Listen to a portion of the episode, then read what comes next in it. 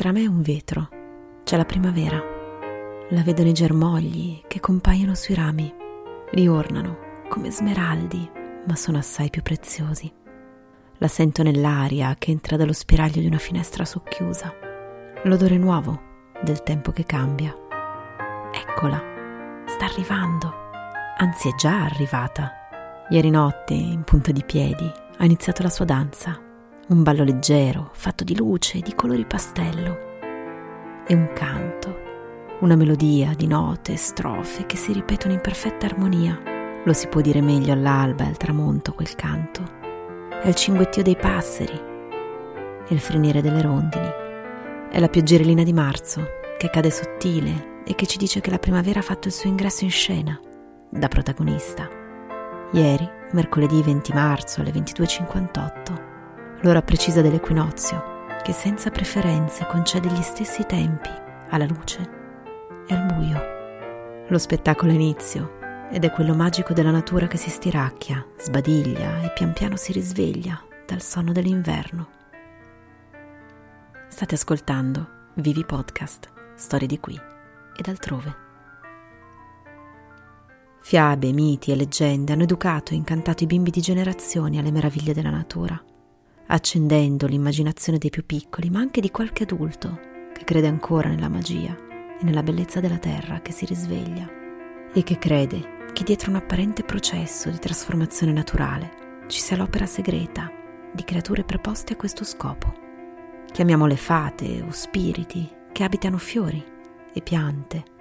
Oggi vi proponiamo una passeggiata in un paesaggio immaginario, che potrebbe essere il bosco dietro casa o il prato in cui andate a passeggiare nei vostri momenti liberi, o il luogo che avete nella mente e in cui vi rifugiate solo per pochi attimi. Camminate con noi, osservate e ascoltate. È il primo fiore che incontriamo sul nostro cammino, nella penombra, sulle rive del bosco. È il primo a sbocciare in primavera e come le farfalle che l'annunciano.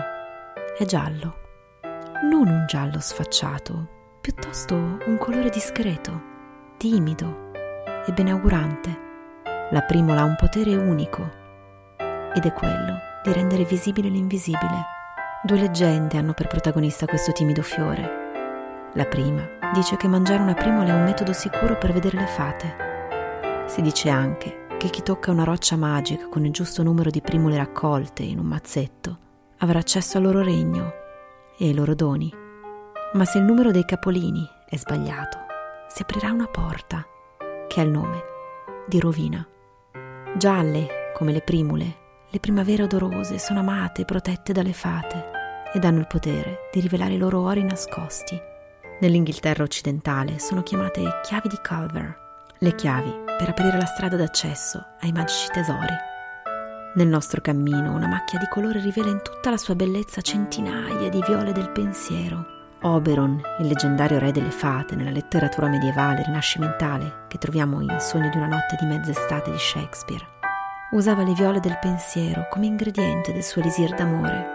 Apprezzata in egual modo dagli elfi e dai mortali per la sua bellezza è anche chiamata, nella cultura popolare, solletico della fantasia. Uno dei più potenti fiori fatati è la campanella blu, chiamata anche campana dei morti. Sentire il suo tintinnio al vento, infatti, equivale a udire rintocchi funebri. Fate attenzione se nel vostro procedere vi ritrovate circondati da questi deliziosi fiorellini.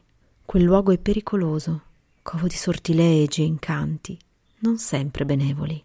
Ma nel caso siate stati colti da un malevolo tocco, può venirvi in aiuto l'iperico o cacciadiavoli, pianta efficace contro gli incantesimi. Simbolo del sole, come la margherita, ha il potere segreto di spezzare sortilegi più nefasti, come il quadrifoglio, simbolo di buona fortuna. Vi potrebbe capitare nel tragitto di vedere steli portati dal vento e l'erba di San Giacomo, usata dalle fate come cavallo con cui spostarsi da un luogo all'altro. Lasciando il prato e la radura, ci addentriamo nella nostra passeggiata primaverile in un bosco fitto e apparentemente ostile, o realmente ostile. Stiamo entrando nel covo di fate e folletti che proteggono gli alberi. Alcune leggende narrano che chi attraversi un bosco a notte fonda si ritrovi l'indomani con le braccia coperte di lividi e pizzicotti provocati dalle dita sottili degli elfi. Tre alberi di biancospino che crescono vicini, formando tra loro un angolo acuto, sono particolarmente potenti. Se vi capitasse di passarci accanto, fate attenzione e ornate i loro rami con pezzetti di stoffa per ringraziarvi gli spiriti. Almeno questo dice la leggenda. Altri alberi prediletti dalle fate sono il prugnolo, il nocciolo, lontano, il sambuco e il sorbo selvatico. Pare che questi alberi siano particolarmente pericolosi se le loro fronde si attorcigliano l'una con l'altra. Ma se i loro rami vengono raccolti legati con un nastro rosso, pare possano costituire un sortilegio efficace contro gli spiriti malvagi e ostili. Una vecchia filastrocca recita Sorbo selvatico e filo rosso fan correre le streghe, a più non posso.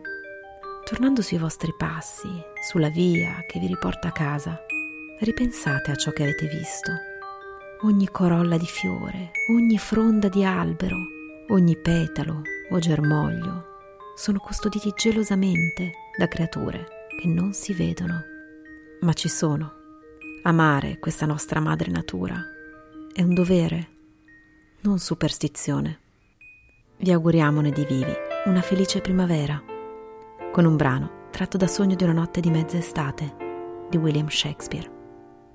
Per monti e burroni, per siepi e giardini, tra fiori e tra spini, tra flutti e tra tuoni, più lieve d'un raggio del sole di maggio, volando viaggio al comando della divina, che delle fate è regina. D'una primola dorata, nella campanula fatata, troverò nascosta la stilla incantata